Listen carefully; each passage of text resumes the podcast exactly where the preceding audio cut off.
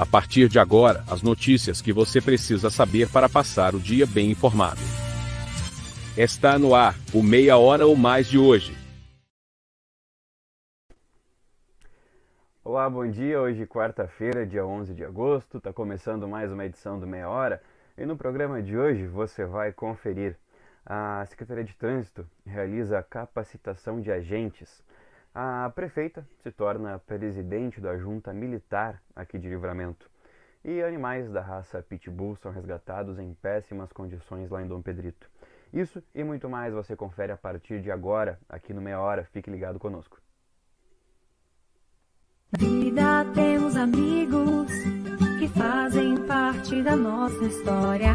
Super Niederauer, nós somos como irmãos. São 40 anos com você, com alegria e carinho.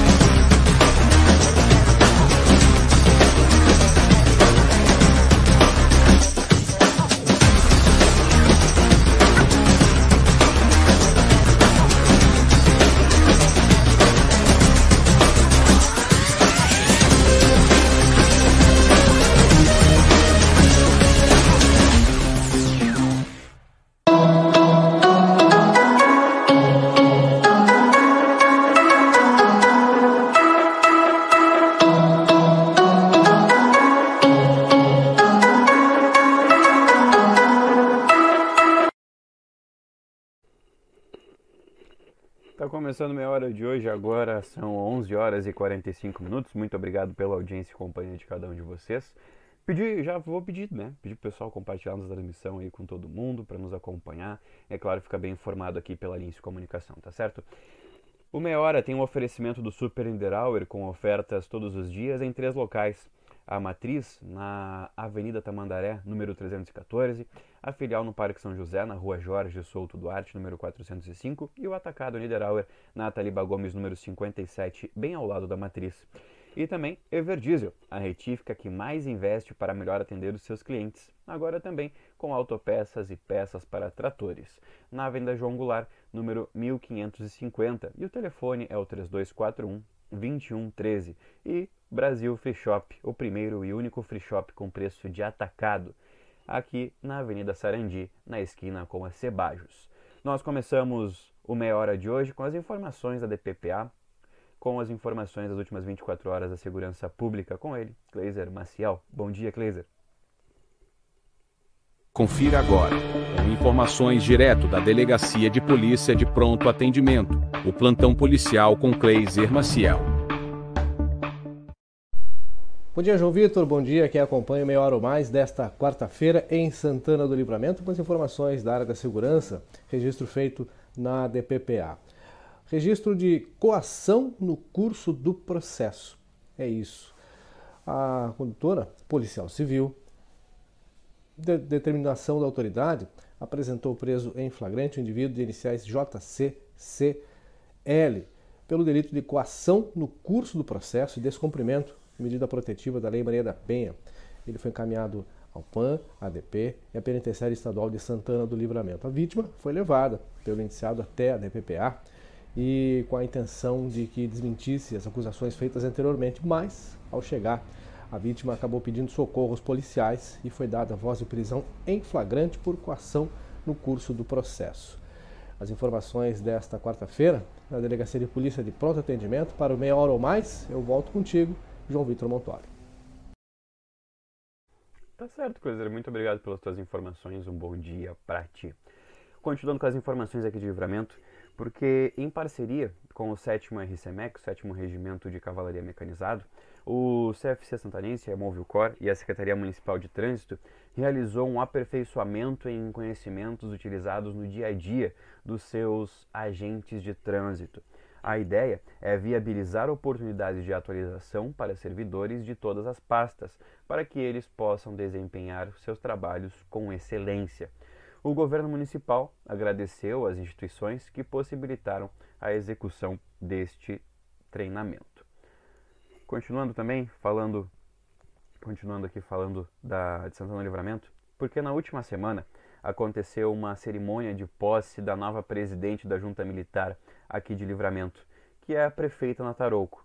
Ah, participaram do ato os representantes do posto de recrutamento e mobilização do Exército de Bagé, o tenente Edmundo Santos da Silva, o tenente Antônio Clodomir Santana Ribeiro e também o secretário da Junta Municipal de Livramento, Fabrício Peixoto. A Junta Militar é responsável pelo alistamento militar unificado para o Exército, com o objetivo de congregar os habitantes para a defesa da pátria. Saindo um pouco aqui de livramento, vamos falar da região, porque uma família de cães da raça Pitbull foi atendida por voluntários da ONG Coração Amigo, lá em Dom Pedrito, após duas denúncias de que, o, de que os animais estavam na rua sofrendo maus tratos, o grupo foi até o local. Próximo ao cruzamento da Rua General Carneiro com a Conde de Porto Alegre, lá em Dom Pedrito, verificar a situação e, de acordo com os integrantes, foi preciso solicitar o apoio da Brigada Militar para realizar o atendimento. Segundo eles, após muita insistência, o casal proprietário dos animais aceitou a ajuda. Os animais, como você podem ver na imagem aí, eles estão com sarna e desnutridos. Foi constatado que eles não sofriam agressões, mas estavam em más condições de saúde. A cadela, por exemplo, ficou bastante debilitada após realizar, após é, ficar prenha, né, várias vezes seguidas. Um filhote que apresentava condições de saúde mais grave foi levado para receber o atendimento médico veterinário e está sob a guarda da ONG. Complicado, né? Complicado mesmo. Se cuidasse, né? Tem que cuidar o animal que tem. Vamos seguindo falando, vamos falar da, de Bagé, porque eu acredito que todo mundo aqui tem assistido o filme O Tempo e o Vento, né? Que foi gravado ali em Bagé. Pois então, nos últimos dias, quem passou pelo Parque do Gaúcho, lá em Bagé, deve ter visto um cenário diferente, mais precisamente na cidade cenográfica de Santa Fé. Parte da estrutura tombou de acordo com a Secretaria de Cultura e Turismo, isso é resultado, além das ações do tempo, atos também de vandalismo. Parte da estrutura está no chão. Conforme o titular da pasta, o João Chardozin, isso é fruto de adventos do vandalismo que ocorrem continuamente. Ele relata que tem pessoas que levam alguns materiais de lá como uma espécie de recordação. E como ali é uma estrutura frágil por ser, por ser cenográfica, Qualquer tipo de empurrão ou chute consegue derrubar a estrutura. Situação parecida ocorreu com a capela, que fica no centro histórico da Vila Santa Teresa, que teve parte danificada após atos de vandalismo. Isso é recorrente em monumentos, estátuas e locais públicos. É lamentável e fica o nosso repúdio. Quem lamenta é o Chardozin, o, o que fica à frente da pasta da, da cultura. O secretário afirmou que já há um processo licitatório em andamento para a reforma do local e vale destacar que já houve outras melhorias, licitações que não registraram nenhuma empresa interessada em assumir a obra. Na época, a justificativa era os valores abaixo dos praticados para este tipo de empreendimento. Os valores foram revisados e a licitação está em andamento novamente. Lembrando que essa cidade cenográfica ela foi construída em 2012 para abrigar as filmagens do filme Tempo e o Vento, baseado na obra do escritor gaúcho Érico Veríssimo. A cidade cenográfica de Santa Fé virou ponto turístico de Bagé pela sua representatividade histórica.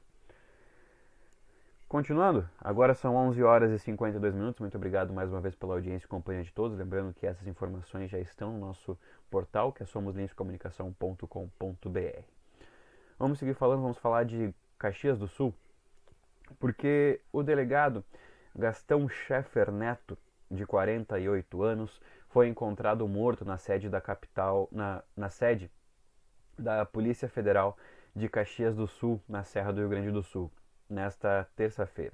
De acordo com a assessoria da Polícia Federal, o caso está sendo tratado como um suicídio. A investigação sobre as circunstâncias do óbito fica, ficará a cargo da própria instituição, já que o óbito ocorreu dentro de uma delegacia. Natural do Paraná, Schaeffer estava trabalhando em Caxias do Sul desde o final de junho de 2020. Em 2020, o delegado foi chefe de gabinete da Secretaria Nacional de Políticas de Promoção da Igualdade Racial do Ministério da Mulher, Família e dos Direitos Humanos. Voltando aqui para Livramento, vamos falar da previsão do tempo, porque Murilo Alves vai contar pra gente. Ontem estava frio, hoje continua frio, mas tem um solzinho que dá uma amenizada. Como é que vai ser os próximos dias, Murilo Alves? Bom dia. Fala pessoal, tudo certo? Chegando com a previsão do tempo dessa quarta-feira, que deve ser de muito sol, diferente dessa terça, que foi predominantemente cinza, né? No começo da manhã até rolou uma garoa em alguns pontos da cidade, mas embora o sol apareça, o frio ele deve continuar presente. A gente tem aí máxima de 11 graus e mínima de 3. Já na quinta-feira, a, a máxima ela sobe um pouquinho, mas é quase nada, fica em 13 graus, a mínima cai bastante, ela vai para 1 grau, deve ocorrer aí no começo da manhã e no final da tarde, né, começo da noite ali, madrugada, enfim, e o sol volta a aparecer entre nuvens. Tá? Nos próximos dias, bem provável que no final de semana a temperatura volta a subir. Não sei se no mesmo jeito que a gente teve nesse último final de semana, né, onde os termômetros chegaram aí a 26 graus. Mas isso é assunto para outra hora, tá? Eu volto aí nos próximos dias e a gente fala sobre o final de semana. Por enquanto eu vou ficando por aqui no oferecimento de Ótica Ricardo, sua ótica de confiança, na Rua dos Andradas 547, o telefone é o 3243 5467 e também em nome de Super Niederauer, super com ofertas todos os dias em três locais, na Matriz, na Avenida Tamandaré 314, a filial do Parque São José, na rua Jorge Souto Duarte, número 405, e na Taliba Gomes, número 57, onde fica o atacado que é ao lado ali da matriz. Também estamos no oferecimento de Brasil Free Shop, o primeiro e único free shop com preço de atacado. E o pessoal do Brasil Free Shop está na Avenida Sarandi, esquina com Cebajos, tá certo? Eu vou ficando por aqui e volto amanhã com mais informações sobre o tempo. Até mais! Valeu, Murilo, muito obrigado pelas tuas informações. Vamos dando um giro pelo país. Mais de 2 milhões de doses da vacina do Instituto Butantan contra a Covid-19 foram entregues ao Programa Nacional de Imunizações na manhã dessa quarta-feira, dia 11. Com o novo lote, o Instituto chega ao total de, de 68,849 milhões de imunizantes entregues ao Ministério da Saúde para vacinação em todo o país. Uma nova remessa faz parte dos imunizantes fabricados com um lote recorde de insumo farmacêutico ativo, o IFA, da farmacêutica chinesa Sinovac, entregues ao Butantan no dia 13 de julho. Na ocasião, chegou ao Instituto o total de 12 mil litros da matéria-prima usada para a fabricação dos imunizantes. A matéria-prima foi envasada no complexo Fábio do Butantã, na zona oeste da cidade de São Paulo, e passou por etapas como embalagem, rotulagem e controle de qualidade das doses. Na última quarta-feira, dia 5, o Instituto recebeu uma nova carga com 4 mil litros do ingrediente para produzir mais 8 milhões de doses da Coronavac. Continuando, vamos seguir nosso giro pelo país, porque o plenário da Câmara dos Deputados rejeitou por 229 votos favoráveis contra 18 contra 218 contrários e uma abstenção a proposta de emenda à Constituição, a PEC, que torna obrigatório o voto impresso. Para que fosse aprovada, a PEC precisava de no mínimo 308 votos em dois turnos de votação. A matéria será arquivada. Vamos conferir no vídeo da agência AFP. O plenário da Câmara dos Deputados rejeitou, nesta terça-feira, a proposta de emenda à Constituição do voto impresso. Foram 229 votos favoráveis, 218 contrários e uma abstenção. Como não atingiu o mínimo de 308 votos favoráveis, o texto será arquivado. A decisão é uma derrota para o presidente Jair Bolsonaro, que tem criticado duramente, sem evidências, a confiabilidade do sistema eletrônico de votação no país. O presidente participou nesta terça-feira de um inédito desfile militar em frente ao Palácio do Planalto e do Congresso, em Brasília, em meio a um clima de tensão institucional por seus reiterados ataques ao sistema eleitoral. Formalmente, o evento foi organizado para que membros das Forças Armadas entregassem ao presidente o convite para um exercício militar que ocorre anualmente desde 1988, a cerca de 80 quilômetros da capital. No entanto, o desfile dos blindados e de outros veículos militares para a região central de Brasília foi apontado por observadores como algo inédito desde a redemocratização no país e como um gesto de força de Bolsonaro, cada vez mais pressionado por investigações judiciais e com sua popularidade em declínio.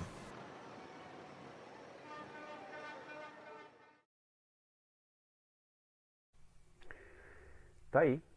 E nós voltamos aqui para Santana do Livramento porque nós vamos falar com o Niltinho, com o Nilton Irineu Souza Minho, que vai trazer todas as informações das últimas 24 horas lá da Santa Casa de Misericórdia. Bom dia, Niltinho. Quais são as informações daí?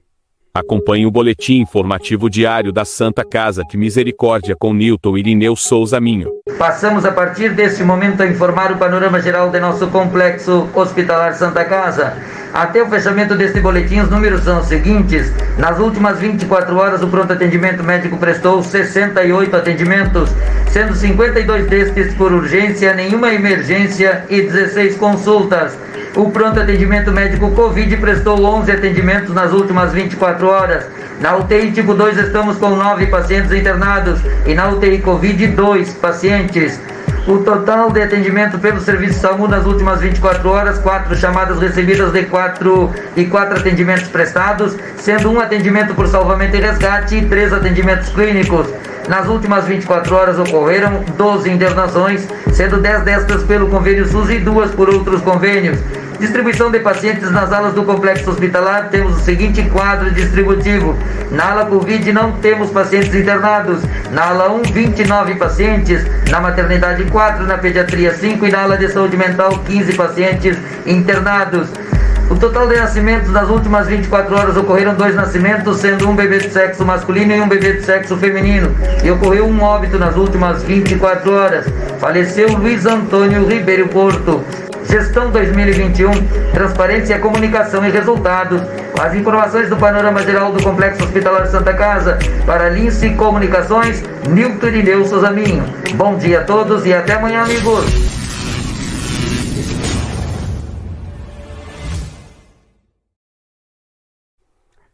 Tá aí. Muito obrigado, Nilton, pelas informações e até amanhã, se Deus quiser. Agora, meio-dia e um minuto. E com a chegada do almoço, a gente vai indo embora. Lembrando que o Meia Hora ou Mais é um oferecimento do Super Niederauer, o Super com ofertas todos os dias, em três locais. A matriz na Avenida Tamandaré, número 314, e a filial no Parque São José, na Rua Jorge Souto Duarte, número 405. E o atacado na Ataliba Gomes, número 57, ao lado da matriz. Também em nome de Everdiesel, a retífica que mais investe para melhor atender os seus clientes agora também com peças e com autopeças e peças para tratores, na Avenida João Goulart, número 1550, e o telefone é o 3241 2113. E em nome do Brasil Free Shop, o primeiro e único free shop com preço de atacado, na Avenida Sarandi, na esquina com a Cebajos. Lembrando que o Meia Hora ou Mais volta amanhã, quinta-feira, às 11h30 da manhã, para trazer mais informações e você ficar bem informado. E nós temos um novo encontro ainda hoje, às 21 horas, com mais uma edição do Sem Roteiro. Uma excelente quarta-feira a todos, um bom solzinho pra gente e até mais. Na vida temos amigos que fazem parte da nossa história. Super Niederauer, nós somos como irmãos. São 40 anos com você, com alegria e carinho